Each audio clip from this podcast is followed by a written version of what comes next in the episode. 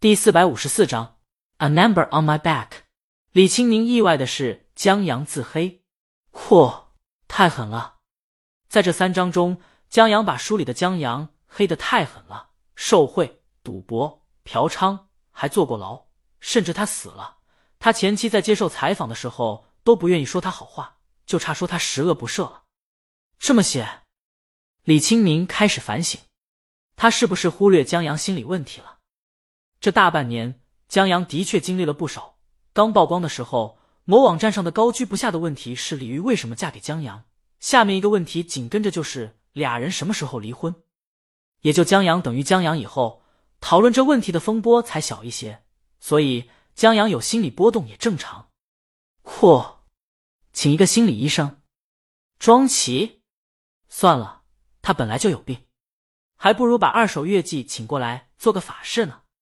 可要说心理问题，李青宁放下稿子，抬起头看正在玩游戏的江阳。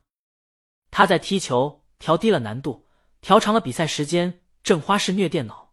这会儿把进球数踢成两位数了，让你虐我，看我守门员这一大力脚，我靠，真梦境了。能不能调高对方守门员难度？嚯！李青宁听他心里唱的是 Could it be dream my father sunset as？He'd be the truth I a， 还挺励志。李青宁忽然想，会不会不是以前的心理波动，而是跟老李头下棋有心理波动了？被虐多了，现在虐起电脑了。江阳，李青宁问他，要不把死者的名字改了，太不吉利了。嚯，江阳说不用，现在这个名字有多惨，后面这名字就有多光芒万丈。这个名字被人们所熟知的那天起，就有了他自己的生命弧光。他也是个普通人，犹豫过，权衡过，但最后义无反顾地踏入深渊，甚至不惜用生命反抗。反倒是鼓动他，不希望他变成凡是考虑利益权衡伪君子的那个人，最后退缩了。江阳希望有一天，这个世界标出个电视剧的时候，人们可以拿主角跟书中江阳比较。二十岁的年轻人总想改变世界。这就是江阳改造世界第一步。而且，嚯，江阳在抄这本书的时候，并没有把自己跟书中人联系在一起带入进去。他没书中江阳的勇气。他怀着敬意写的。他觉得不管世上会不会存在这样的人，书至少要这么写。他觉得可能被社会捶打了，许多人不相信这些东西了，觉得太假了。但假如真有一个单纯少年，他初出茅庐，什么也不懂，还坚信有正义，那这本书能让他多坚持一天、一个小时，哪怕一刻钟，那也是好的。好吧，李青宁由他去了。嚯，江阳正虐电脑呢，回头看了李青宁一眼。他穿着衬衣、短裤，衬衣是他的，上面的扣子没系，滑下一旁，露出了肩带。这游戏马上不香了，他把游戏关了，给大魔王按摩肩膀去了。李青宁告诉他，亲戚来了。江阳一本正经，我就看你累，给你按摩一下。早上，京都的秋天已经有点冷了，有些叶子都开始落了。江阳从公园锻炼出来，向文老师告别后往北门去了。他去买早餐，路上还碰见了蓝衣服大叔。他骑着车从公园出来，也往北面走，然后一头扎进了蛋糕店和火车模型店的胡同。看来也在呢。而住。嚯，货车已经开门了，正在打扫店门前的尘土。江阳跟他打了个招呼，问他模型沙盘的事儿。江阳想要一个英伦火车站的火车沙盘。货车的模型店也做火车模型沙盘，但就做固定几种的。江阳要的这种属于定做。这要是换成别人，货车懒得搭理，因为太费功夫了。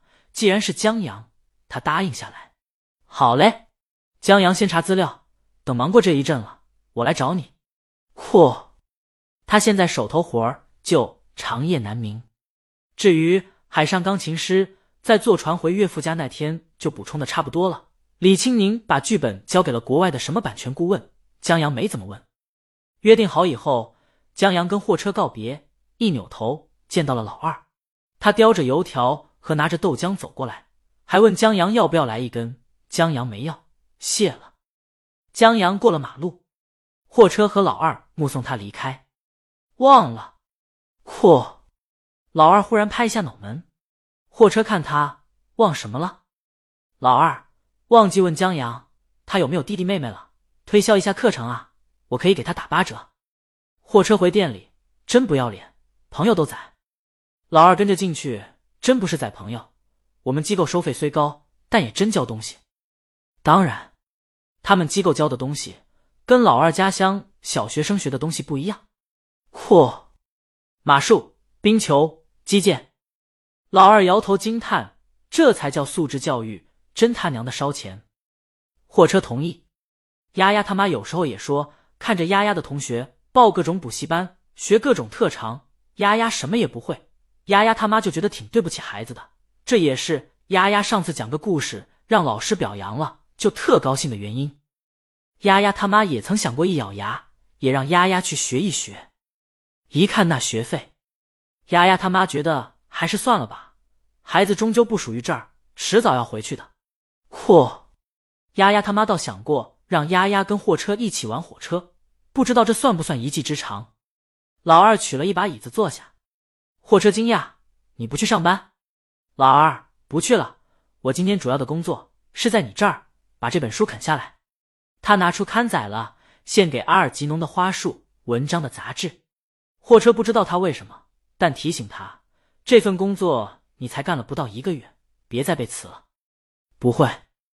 嚯！老二扬了扬手中的杂志，知道我为什么啃这本杂志吗？就因为我上次给你说的，那位跟我谈论这篇的家长送孩子去上课的时候，我们聊了几句，在知道我哥情况后，他说跟书中的主人公一样，然后他给我转介绍了好几个学生家长，全是有需求的。这位家长的帮忙让他业绩飙升，就算为了感恩，他也必须把这篇看完。至于工作，他们课程顾问大多在外跑销售，不去公司报道也没事儿。他现在领导面前正红呢。货车提醒他，别利用别人的善意，你厚道一点。嚯！老二让他放心，他绝对厚道。他给的全是他个人权限内能给到最低的折扣了。还有中秋节的假日折扣，他全给那位爱玩轮滑同学的妈妈了。就是轮滑妈妈转介绍的家长，他得到的提成也一分不少给了轮滑妈妈。他就要一个业绩，不过轮滑妈妈没收，他说这只是举手之劳。嚯！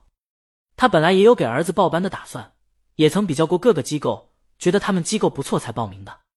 但说起利用别人的善意，老二瞅眼前这本书，他还真有一点儿。他没看过这本书，而轮滑妈妈以为他看过了。他打算今天好好瞅瞅这篇幸运的文章。